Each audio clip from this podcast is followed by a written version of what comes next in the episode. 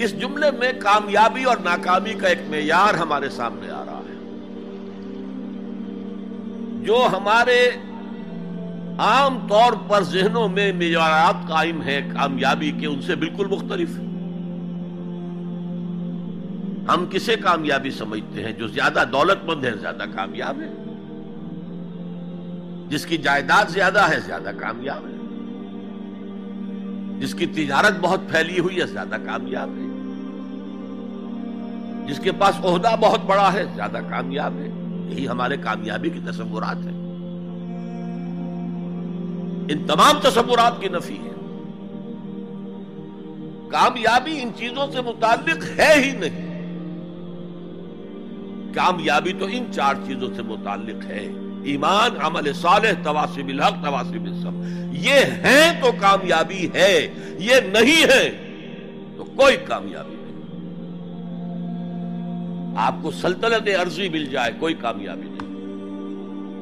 دنیا بھر کی نعمتیں مل جائے، کوئی کامیابی نہیں۔ جب تک کہ یہ چار چیزیں موجود نہ ہوں، ایمان اور عمل صالح اور تواسب الحق اور تواسب السب اور اگر یہ چار چیزیں حاصل ہوں، تو چاہے کوئی آپ کو جانتا بھی نہ ہو، چاہے آپ کسی کٹیا میں رہتے ہو، کوئی محل نہ ہو آپ کے پاس۔ چاہے آپ کو روکھی سوکھی بھی مشکل سے ملتی ہو۔ آپ کامیاب ہیں۔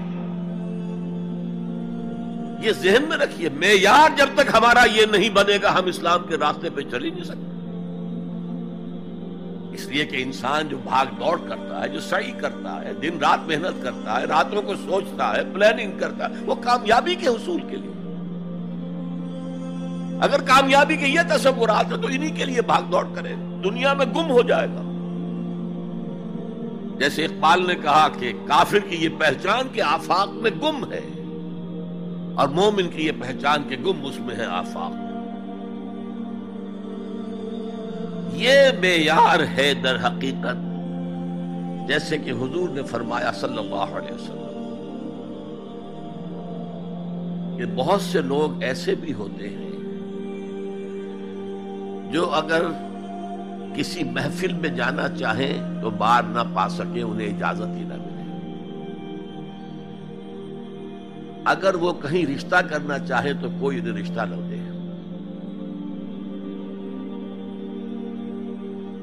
لیکن اللہ کی نگاہ میں ان کا وہ مقام ہوتا ہے کہ اگر وہ بھولے سے کسی بات پر قسم کھا لے تب بھی اللہ ان کی قسم کی لاج رکھتا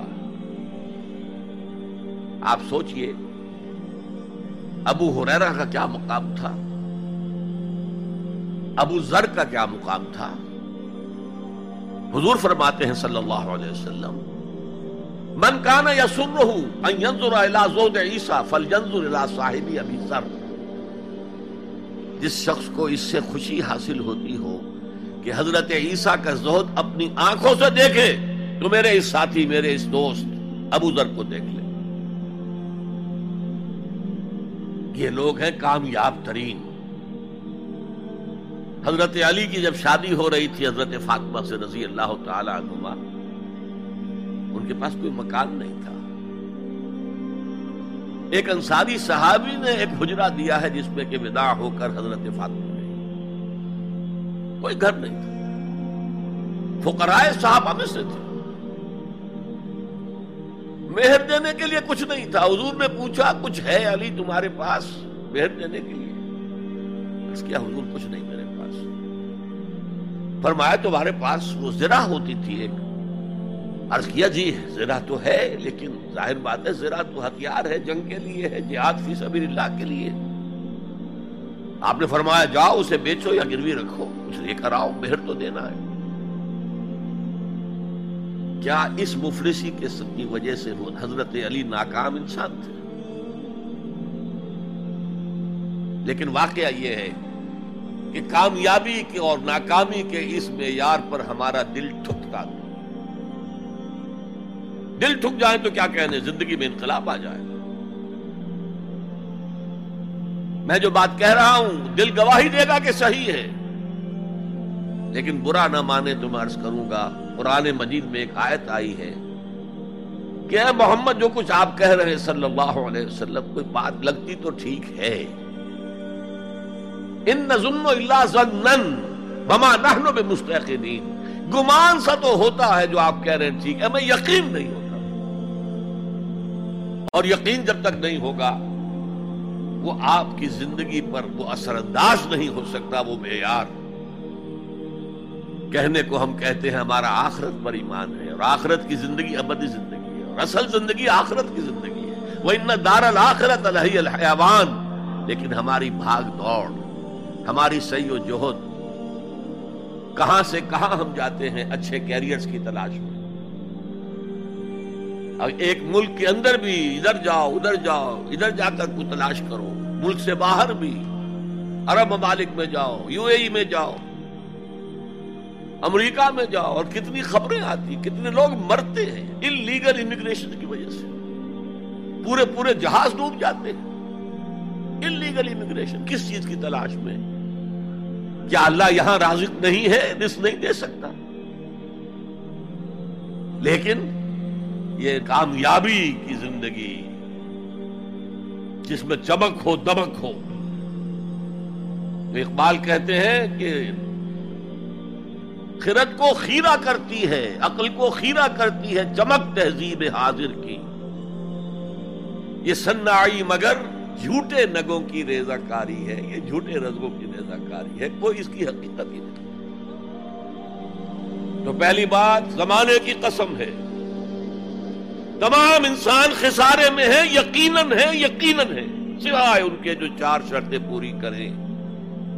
الزین آمن عامل الصالحات و تواسو بالحق و تواسو بالصبر. اب دوسری بات نوٹ کیجیے. یہ نجات کے منیمم تقاضے ہیں. اگرچہ میں یہاں نجات کا لفظ استعمال کر رہا ہوں، اول وہلے میں نجات پا جانا. قیامت کے دن ہی ہمارا اللہ تعالی جو ہے ہمیں حکم دے دے، جاؤ داخل ہو جاؤ جنت ادخلوہا خالدین۔ وہ جو تصور ہے کہ اگر کسی کے دل میں ایمان ہے اور گناہوں کا پڑا بھاری ہے، نیکیوں کے پلڑے سے تو وہ اپنی گناہوں کے بقدر سزا پا کر جہنم سے نکال کر جنت میں داخل کر دیا جائے گا۔ وہ میرا اس وقت موضوع نہیں اول پہلے میں نجات، میدان حشر میں نجات۔ وہ نجات جو ہے، اس کے یہ منیمم لوازم ہے۔ کیوں؟ اگر کہا جاتا یقیناً ان لوگوں کے مراتب بہت عمدہ ہیں، بہت اونچے ہیں، بہت اعلیٰ ہے عرفہ ہے جو یہ چار شرطیں پوری کرے اس کا مطلب کیا تھا؟ کہ اس سے کم میں بھی گزارا ہو سکتا ہے۔ زیادہ اونچا رتبہ نہ صحیح، زیادہ اونچی جنت نہ صحیح، چھوٹی جنت ہی ہو جائے گی۔ لہذا اس سے کم پر بھی گزارا ہو سکتا ہے۔ لیکن یہاں کیا ہے؟ والعصر ان الانسان لفی خسر الا الذين امنوا وعملوا الصالحات وتواصوا بالحق وتواصوا بالصبر یہ تو مینیمم تقاضا ہے، کم سے کم تقاضا ہے، لازمی تقاضا ہے۔ اس کے بغیر تو فوری نجات ممکن نہیں۔ اب تیسری چیز، اور یہ ہمارے تصورات کی بڑی نفی کر دینے والی شے ہے۔ یہ چاروں شرطیں لازم ہیں۔ ہم سمجھ بیٹھے صرف ایمان سے نجات ہو جائے گی۔ اس سے بھی آگے ایمان ہو نہ ہو، ہم مسلمان ہیں۔ محمد کے امتی ہیں، صلی اللہ علیہ وسلم، نجات تو ہو ہی جانی ہے۔ یہی تصورات ہیں کہ جنہوں نے ہمیں بے عمل کر دیا۔ ہے جب بغیر کسی کے، بغیر کسی محنت کے، بغیر کسی بھاگ دوڑ کے، بغیر کسی قربانی کے نجات حاصل ہو جائے تو کس کا دماغ خراب ہوا ہے کہ وہ محنتیں کرے، مشقتیں کرے، قربانیاں دے، اپنا خون دے، اپنا مال دے؟ لہذا یہ چاروں چیزیں لازم ہیں یہ اللہ کا کلام ہے، یہ شاعری نہیں ہے۔ شاعری میں مبالغہ بھی ہو جاتا ہے۔ اللہ کا کلام، ایک ایک حرف۔ جو غالب کہتا ہے کہ گنجین مانی کا تلسم اس کو سمجھیو، جو لفظ کے غالب میرے اشعار میں آوے۔ میرے اشعار میں جو لفظ آتا ہے، اس کو گنجینا مانی کا تلسم سمجھنا یوں نہیں کہ میں نے ایسے ہی عام طور پہ وہ لفظ استعمال کر دیا۔ اب فارسی میں کہتا ہے، زیر ہر ہر لفظ غالب چیدہ ہم میں خانہ میں نے غالب کے ایک ایک لفظ کے نیچے ایک میں خانہ پایا۔